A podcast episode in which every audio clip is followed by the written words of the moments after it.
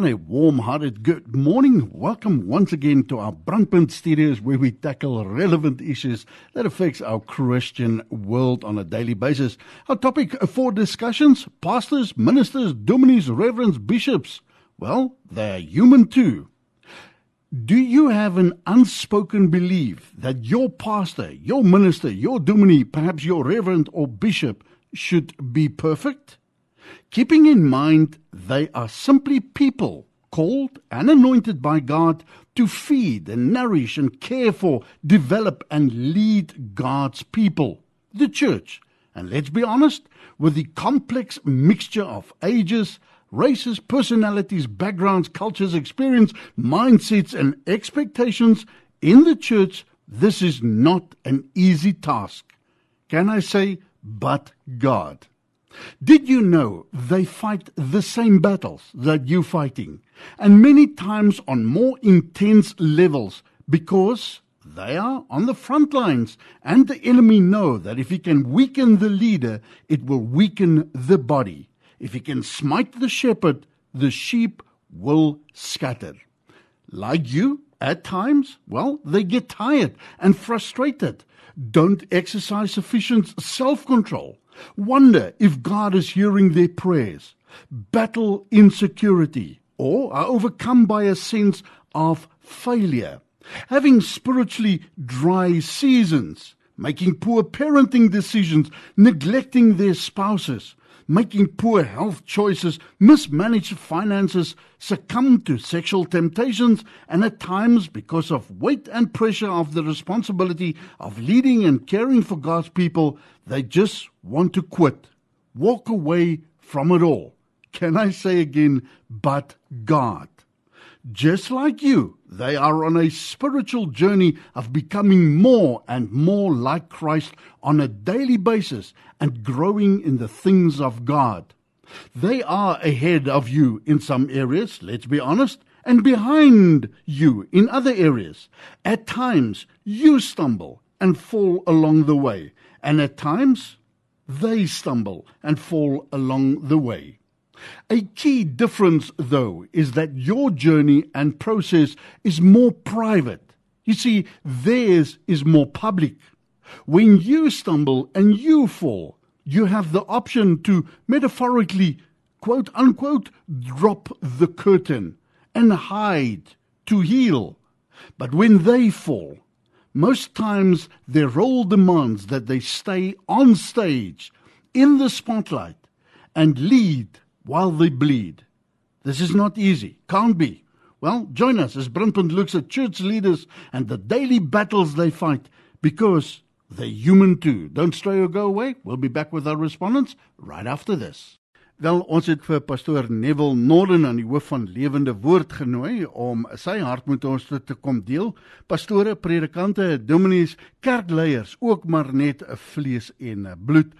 Neville, jou ervaring, wat is die uitdagings wat uh, ons kerkleierskap daagliks in die gesig staar ten spyte van die feit dat gemeentelede van hulle verwag om perfek te wees in elke opsig? Wat is jou belewenis?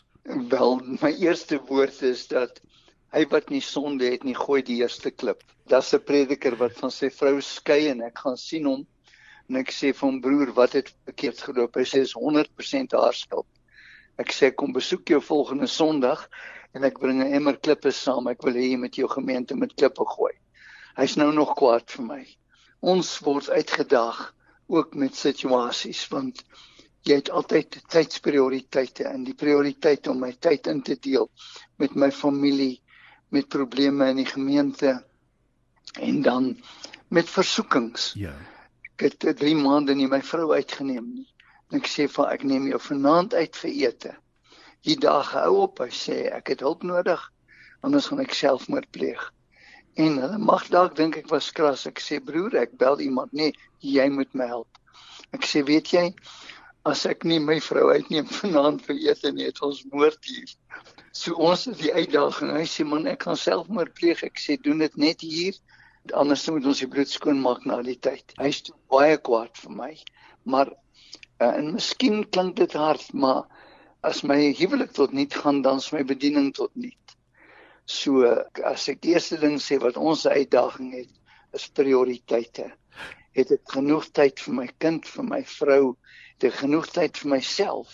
Tog aan die einde van die dag is daar 'n verwagting by gemeentelede dat jy perfek moet wees die die chief cook and bottle syndroom. Jy moet alles kan doen. 'n predikant sê nou die dag wanneer hy met verlof gaan dan sê hy vir ander mense hy's eintlik 'n mense hulpbron besieder want mense tree vreemd op naby predikante. En tog is jy ook net vlees en bloed van self. So die uitdagings, dit wat jy nou noem, watter volgorde sou jy sê is dinge belangrik en moet die gemeente net verstaan?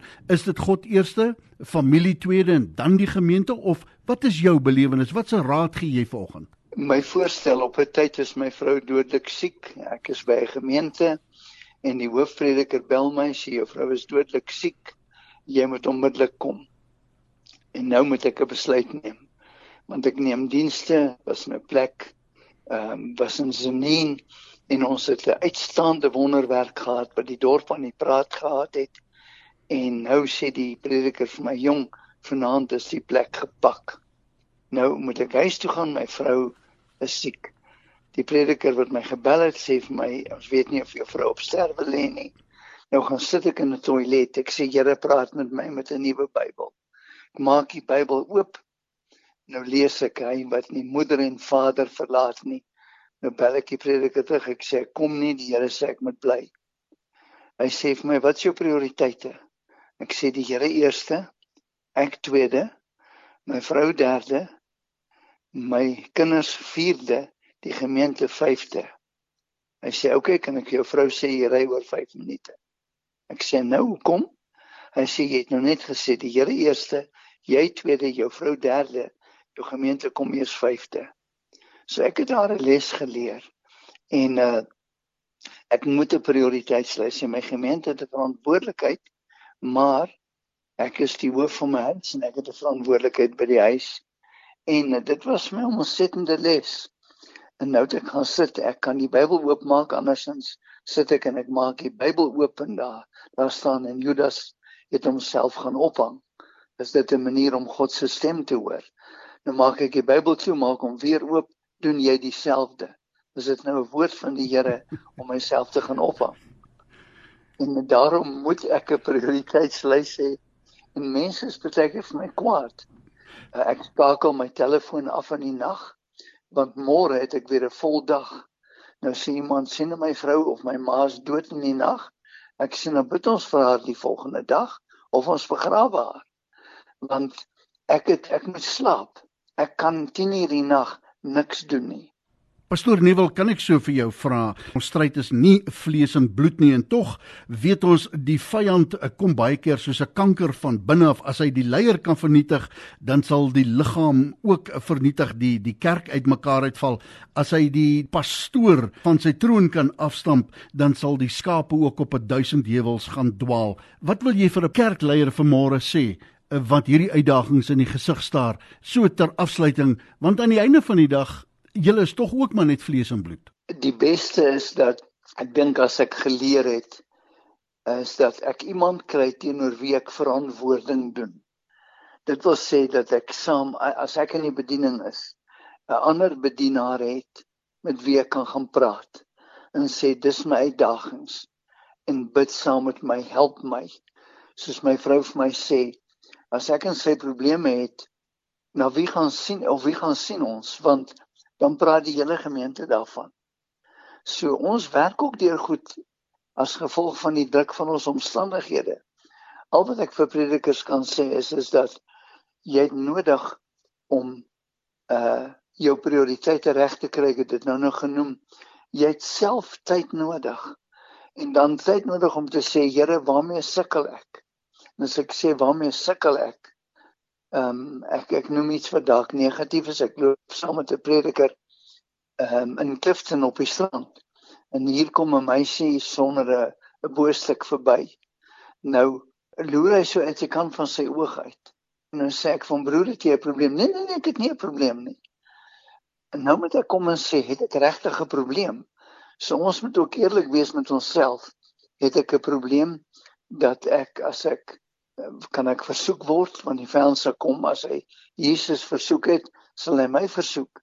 En as hy Dawid kon laat val met die versoeking wat van my? So ek moet besef dat ehm um, ek in versoeking gaan kom en ek moet leer om in daardie situasie die naam van die Here aan te roep. Maar vir my prakties in bediening byvoorbeeld as ek 'n begrafnis gaan neem en ek het net 'n dame wat die sang gaan lei by die begrafnis dan kan ek haar nie saam met my laat ry nie want mense ken my en as hulle sien daar hy nevel met 'n vreemde vrou. So ek het sekere reëls en dan as ehm um, ek het byvoorbeeld altyd graag 'n bietjie wyn by ete gedrink. Maar nou kom 'n jong ouetjie wat in die gemeente is en maak my yskas oop en die Here vra my, dink hy sal struikel? Ek sê Here, hy moontlik. So Romeine 14 sê as my vryheid iemand laat struikel, ja. so ek bereid om my vryheid op te offer. So ek moet kom by 'n plek waar ek sekere beginsels en voorwaardes stel en daarvolgens leef. Uh, dit beteken nie dat ek nie in versoeking gaan kom nie. Net so ter afsluiting ons het letterlik 'n minuut vir gemeentelede wat baie keer die herder van 'n gemeente so verdruk tot op 'n punt waar hy voel hy wil wegstap van die bediening af Wat sou u woord wees vir gemeentelede ter afsluiting dan van die program? My woord sou wees dat ek het 'n sekretaresse wat my beskerm. En nou sou mense met my beklei en sê maar jy kan nie by hom uitkom nie. Ek sê ek's een mens was 24 uur. So weer eens en as ek nie gaan die skanse opsit nie. So ek wil vir die gemeente vra, die gemeentes erken die feit dat jou prediker 'n mens is en dat hy ook tyd met sy familie en vrye tyd nodig het. Hy kan nie 24/7 werk nie. Wees tevrede as jy nie onmiddellike afspraak kan kry nie. So sê pastoor Neville Norden aan die hoof dan van 'n lewende woord, 'n man wat verseker sal weet van die uitdagings wat eh, pastore, predikante, dominees, reverends, bishops in die gesig staar. Neville, baie dankie dat jy met ons gesels het hier by Brandpunt. Baie dankie. Ek vertrou dat dit iemand sal help en die groot ding is om 'n dader van die woord te wees. En as jy nie 'n dader is nie, erns as jy kompromie aangaan, tot watter mate gaan jy kompromie aangaan. Baie dankie dat ek kon deel wees van die program. Nou ja, ons het eh, Dominic Colin Smit van Kerk sonder mure ook genader vir sy opinie. Hy vra nederig om verskoning vas met ander verpligtinge, maar hy het 'n kort gedagte ook met ons gedeel oor die onderwerp van bespreking. Jou dominee, jou pastoor, jou predikant is ook maar net vlees. Dominic Colin oor na jou kort opmerking aan my kant is ek dink dis die probleem veral van al hoe kleiner gemeentes is dat ouens baie blootgestel voel en dat hy alles moet doen. Dink in 'n groter gemeente konteks kan 'n mens tog ruimtes kry en bepaalde vriendskappe hê waar jy ehm um, 'n mens kan wees. Uh ek dink wat soms gebeur en hier sommer net 'n paar los opmerkings is as ek dink aan aan teologie studente hoekom hoekom haak die die tokke lokke so uit baie keer dan is dit waarskynlik omdat hulle wanna be people too. Hulle wil ook net nie gebrandmerk word of gelabel word nie. En uh ja, dis maar 'n fishbowl manier, nee, 'n fishbowl lewe. En dit is so vir jou kinders ook. En uh dit dit laat mense nou soms voel dis so onregverdig want selfs in in in ons konteks wat wat 'n stadsgemeenskap is, ehm um, word my kinders nog steeds gesien as die dominee se seun, die dominee se dogter, die dominee se seun. Dit dis nou ons drie kinders en uh dis nie vir altyd lekker nie, maar hulle weet dit kom maar met die prentjie nie pakkie. Maar anyway, baie dankie en baie sterkte hoor. I've got Pastor Dwayne Foxley online. Dwayne, in a nutshell, just your background involvement with the body of Christ here on earth, please. Good day. Yes, I've been involved in ministry for almost 25 years.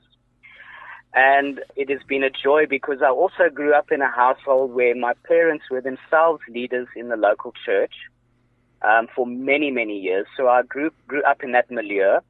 And um, it's it's always a it's it's a wonderful privilege to serve people, and we have a very I have a very um, soft spot in my heart for leaders, and it's it, it's a real joy for the last few years to be be involved with encouraging and facilitating leaders as they pursue um, God's higher calling for their life, because leadership is a calling, just as being a doctor and a nurse Um, it's not just a career opportunity, it really is a calling from God. Excellent that you say that because even as a leader, you are human too. You have heard the introduction to this program, and people listening to us right now might say, Yes, I know they are human, but I still have a higher level of expectation from my church leader. I expect from him perfect manners, perfect spouse, perfect children, perfect scriptural knowledge, perfect understanding. What would you say to that? I think they're living in a dream world, but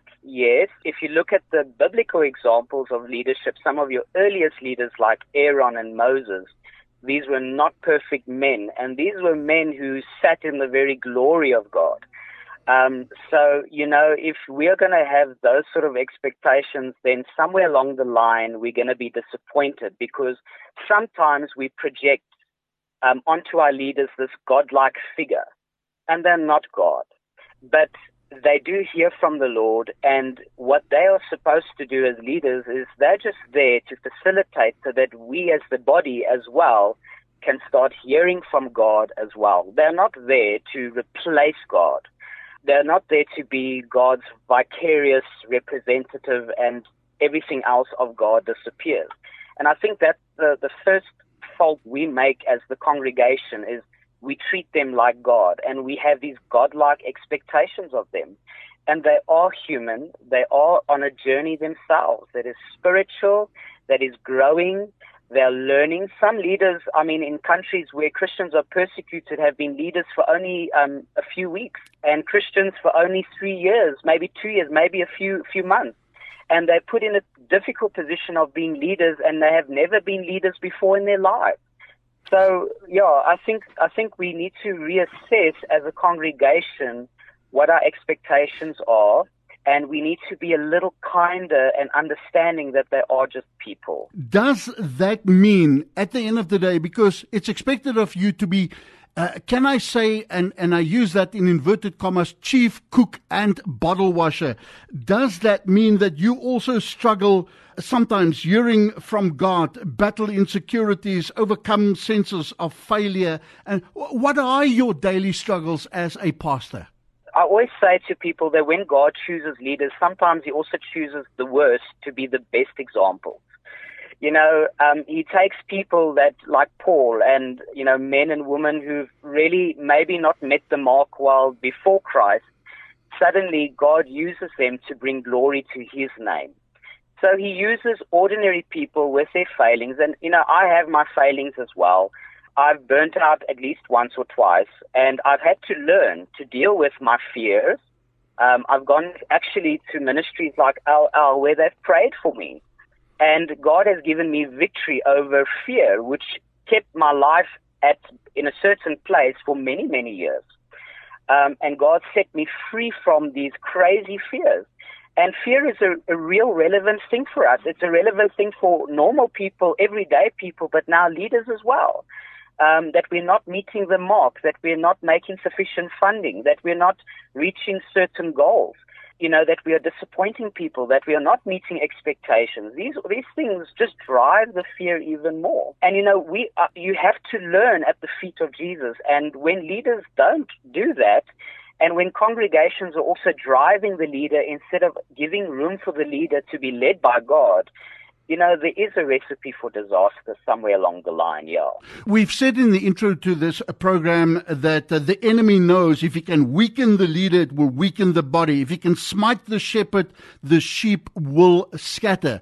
But, but don't we sometimes find that the problems and the expectations comes from within? It's within the congregation that these, these concerns rises up that try and get rid of the, the, the shepherd, that try and smite the leader. What is your understanding? Definitely. You know, the scriptures tell us that the enemy goes around like a roaring lion. And his whole goal is to see families and children and as well as leaders being devoured. That that has always been his goal. So if you all three, if you're a, if you're parents, if you're married and you're a leader, you've got a triple whammy. Um, and so he sends his agents of discord, and they don't always know that they're agents. And the enemy does use people, just like God will try using people and making use of people in his kingdom. the enemy will use situations to sow lies and sow discord and sow disunity against leadership. And you know, we, not as leaders, have got to watch out for that, but even as congregations, we've got to assess not how we just choose leaders, but how we maintain our relationship with our leaders because they've got to carry us through those next few years. What do we say to pastors listening this morning, congregants listening this morning? How do we restore pastors? You've made mention of being burned out yourself, suffering that burnout effect. How do we restore our pastors to faith, to active service if, if they've fallen in sin, if, if they failed yes. in one way or the other? Can it be done? And what does the scripture say with regards to that? Well, you know, I, uh, besides the church discipline issue, which is obviously the, the thing of each church where they have to decide, I mean, let's looking past that, um, the restoration is very important. And the first thing I tell leaders is please, please, please, and congregations, this goes for you as well. Learn to live and operate from a place of rest. Oftentimes we see busyness as a good sign, as a sign of spirituality, but it's not.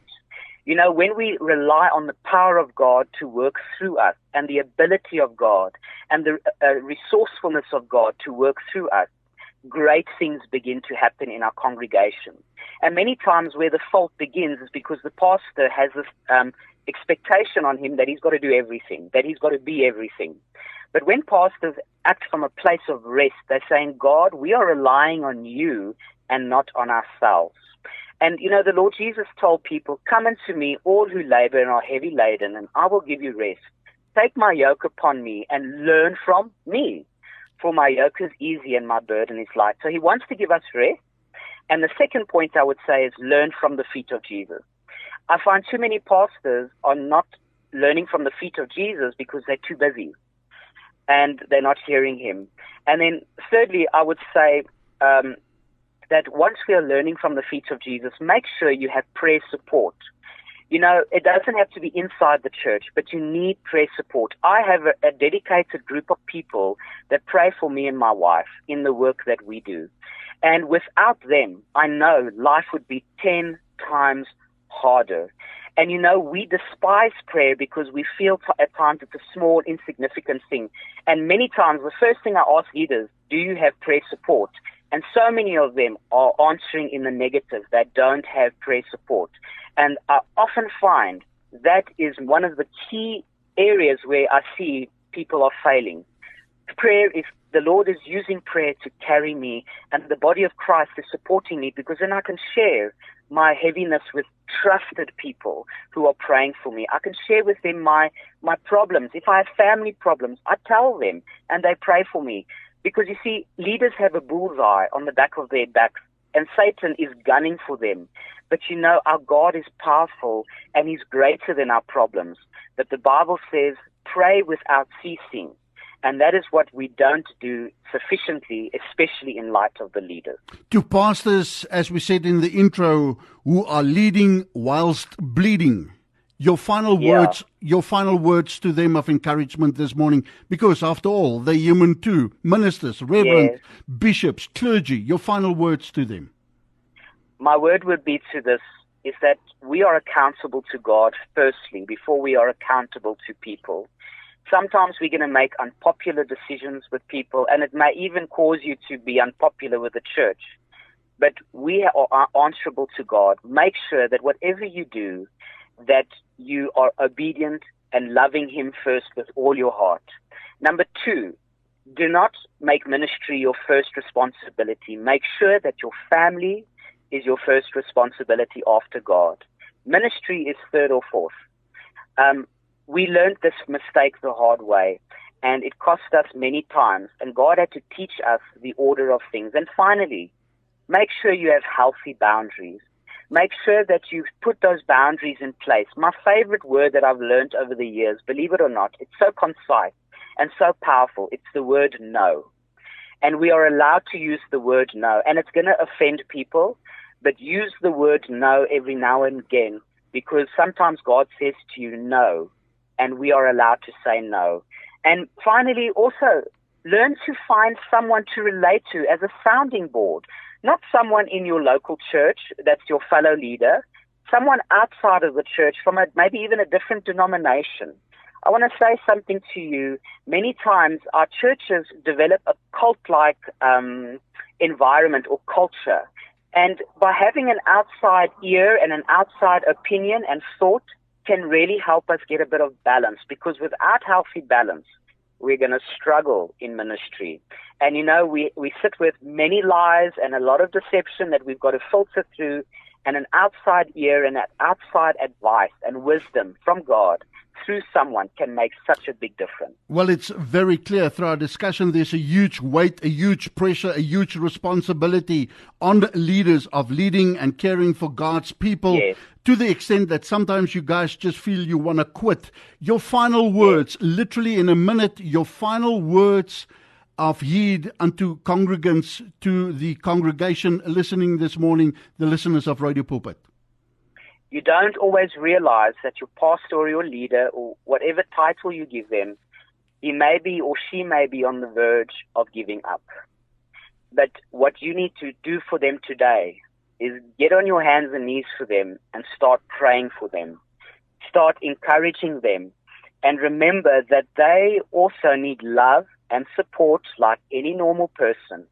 And do us a favor, don't put us on a pedestal because we are not God.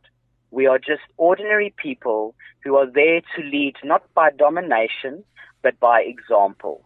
We are there not to lead eh, from behind, from in front, but we are encouraging constantly from behind so that you as a congregational member, but also as a child of the Lord Jesus can walk even stronger than before. And that's our goal. That's our job. And if we fail at doing that, we need to say it's not maybe just our fault, but maybe it's a it's a problem within the body of Christ. But you know, Jesus is the head of the church, and He is sorting out His body. And you know, when when we don't act and do what is right, He will come in and He will step in. And so I would rather say now, let us do what is right for our leaders and let us support them in every way possible um, we don't have to, um, we also don't have to uh, uh, prop them up and cause them yeah. to sit in pride or anything like that. That is not God's heart. But we, we can treat them with absolute love and grace and gentleness. Um, we've had people, we've heard of people shouting at leaders, you know, yeah. uh, it's absolutely unheard of, you know, in, you know, and you don't, and, and mistreating people as if they are floor mats. They're not floor mats the word says, touch not my anointed. Now, he's not talking about someone who's a superhero. He's saying, I've called a person for a job and I've given them a purpose. Don't interfere with that. Rather support it. well, never again can you say you did not hear, you did not know. After all, they're yes. human too. They're made of flesh too. Your pastor, your minister, your dominie, your reverend, or your bishop, Pastor Dwayne Foxley, thank you so much for chatting to us here at Brandpunt. It's such a, such a pleasure and a privilege. May God bless you all.